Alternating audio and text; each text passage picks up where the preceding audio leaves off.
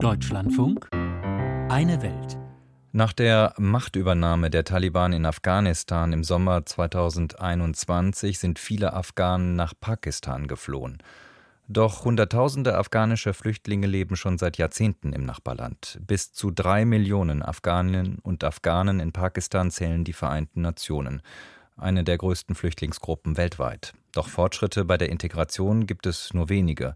So durften afghanische Kinder lange keine regulären Schulen in Pakistan besuchen. Über die Gesellschaft für internationale Zusammenarbeit unterstützt Deutschland Projekte, um eben jene Schüler besser zu integrieren. Peter Hornung hat eine so geförderte Grundschule in Peshawar in Nordwest-Pakistan besucht.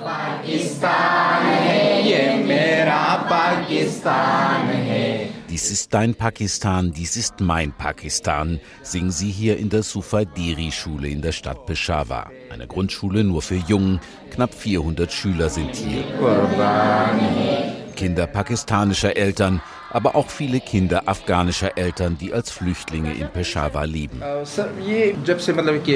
Seit sie aus Afghanistan hergekommen sind, stehen ihnen unsere Türen offen. Es gibt keine Einschränkung für sie. Wer auch immer kommt, wir nehmen ihn auf. Sie seien sich ohnehin nahe, sagt Lehrer Fassal Mullah.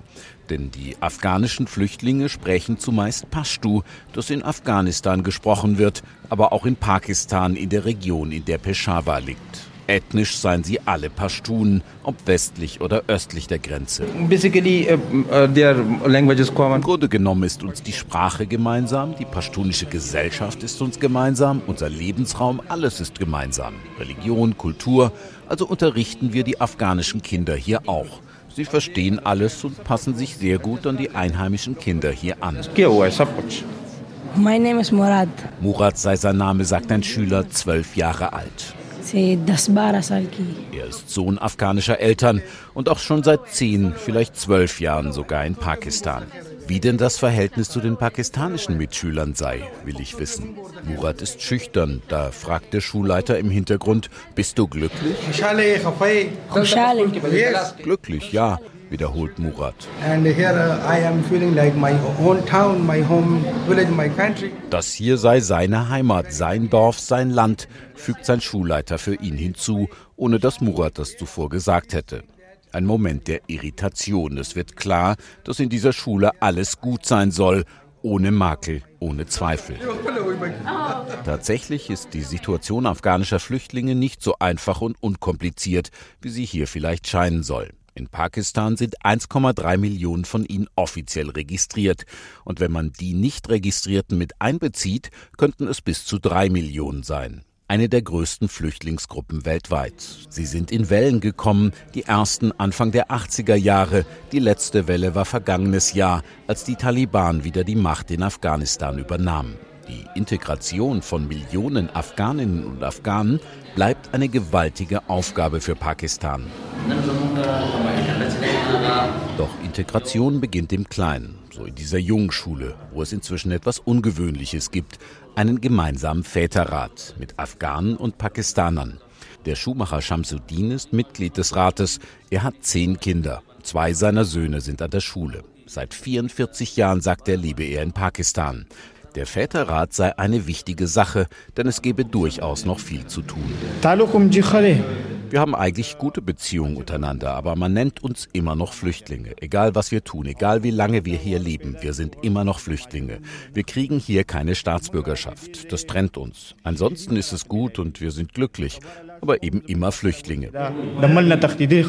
Ein Grundproblem, Pakistan hat die Flüchtlingskonvention der Vereinten Nationen nie unterzeichnet. Es gibt auch keine nationale Gesetzgebung, die Flüchtlingen einen sicheren Status garantieren würde. Seit 15 Jahren stellt das Land zumindest besondere Ausweise für Afghanen aus.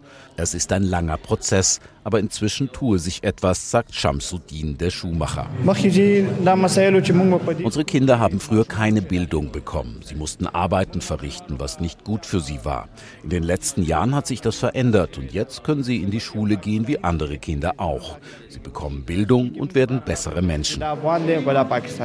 Vieles, was an dieser Schule geschieht, um afghanische Kinder zu integrieren, wird von Deutschland unterstützt. Die Gesellschaft für internationale Zusammenarbeit, die GIZ, arbeitet mit den pakistanischen Behörden zusammen. Nina Hanischfeger ist Projektleiterin. Wir unterstützen 60 Schulen. Wir arbeiten in drei Distrikten und wir haben das zusammen mit dem Bildungsministerium hier in Pakistan ausgewählt. Das sind oft die Gemeinden äh, mit den meisten afghanischen Flüchtlingen auch. 36 Schulen für Mädchen gibt es, 24 für Jungen, an denen mit deutschem Geld die Integration vorangetrieben wird. Insgesamt 600 afghanische Mütter und Väter sind inzwischen Mitglieder eines Elternbeirats. Dieser Beirat entscheidet an Schulen normalerweise darüber, wie Gelder eingesetzt werden, ob man neue Toiletten braucht, ob man eine Wand streichen muss, ob man vielleicht neue Möbel braucht. Und da waren bisher zum Beispiel keine afghanischen Eltern Teil dessen. Die sind jetzt Teil davon. Es gehe auch darum, bei afghanischen Eltern althergebrachte Vorstellungen zu überwinden, sagt Projektleiterin Nina Hanischfeger. Da haben wir schon gemerkt, dass zum Beispiel, wenn es darum geht, Mädchen in die Schule zu schicken, dass da schon auch in der afghanischen Bevölkerung noch ein großer Widerstand ist oftmals. Ja. Seine Töchter jedenfalls, sagt Schuhmacher Shamsuddin, seien auch alle in Schulen. Darauf sei er stolz, denn ihre Bildung liegt ihm besonders am Herzen. Sie sind alle meine Kinder, aber die Mädchen, sie sind verletzlicher. Sie brauchen eigentlich mehr Bildung als die Jungs, damit sie später nicht von ihren Ehemännern abhängig sind, damit sie die Wahl haben, was sie tun. Sie sollen keine Tagelöhner mehr sein wie er selbst. Und wenn sie weiterziehen, nach Europa womöglich, dann als Studenten und nicht als Flüchtlinge. Ich wünsche mir für Sie, dass Sie Ingenieure werden oder hohe Beamte, dass Sie sehr gebildet werden und gute Berufe ergreifen und vielleicht sogar nach Deutschland gehen und dort noch mehr Bildung bekommen. Das wäre mein Wunsch, dass Sie eben nicht das machen müssen, was ich tue.